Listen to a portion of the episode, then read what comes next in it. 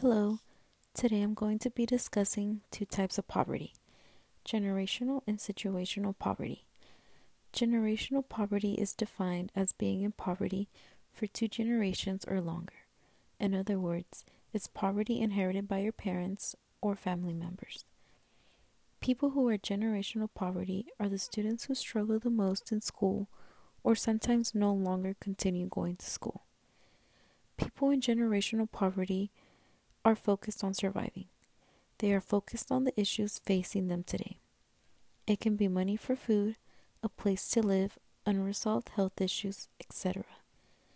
Now, situational poverty involves a shorter time and is caused by a circumstance like death, illness, divorce, etc. With situational poverty, it's more like a temporary setback. A death or illness happens.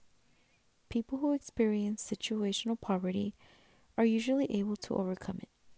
They often come from a well off background and have access to education. They have useful tools to overcome poverty. Poverty does have an impact on how students act in the classroom or perform academically, but as teachers, we want to make sure we help students provide the attention and care they need, and also provide them different resources that will help them outside of school.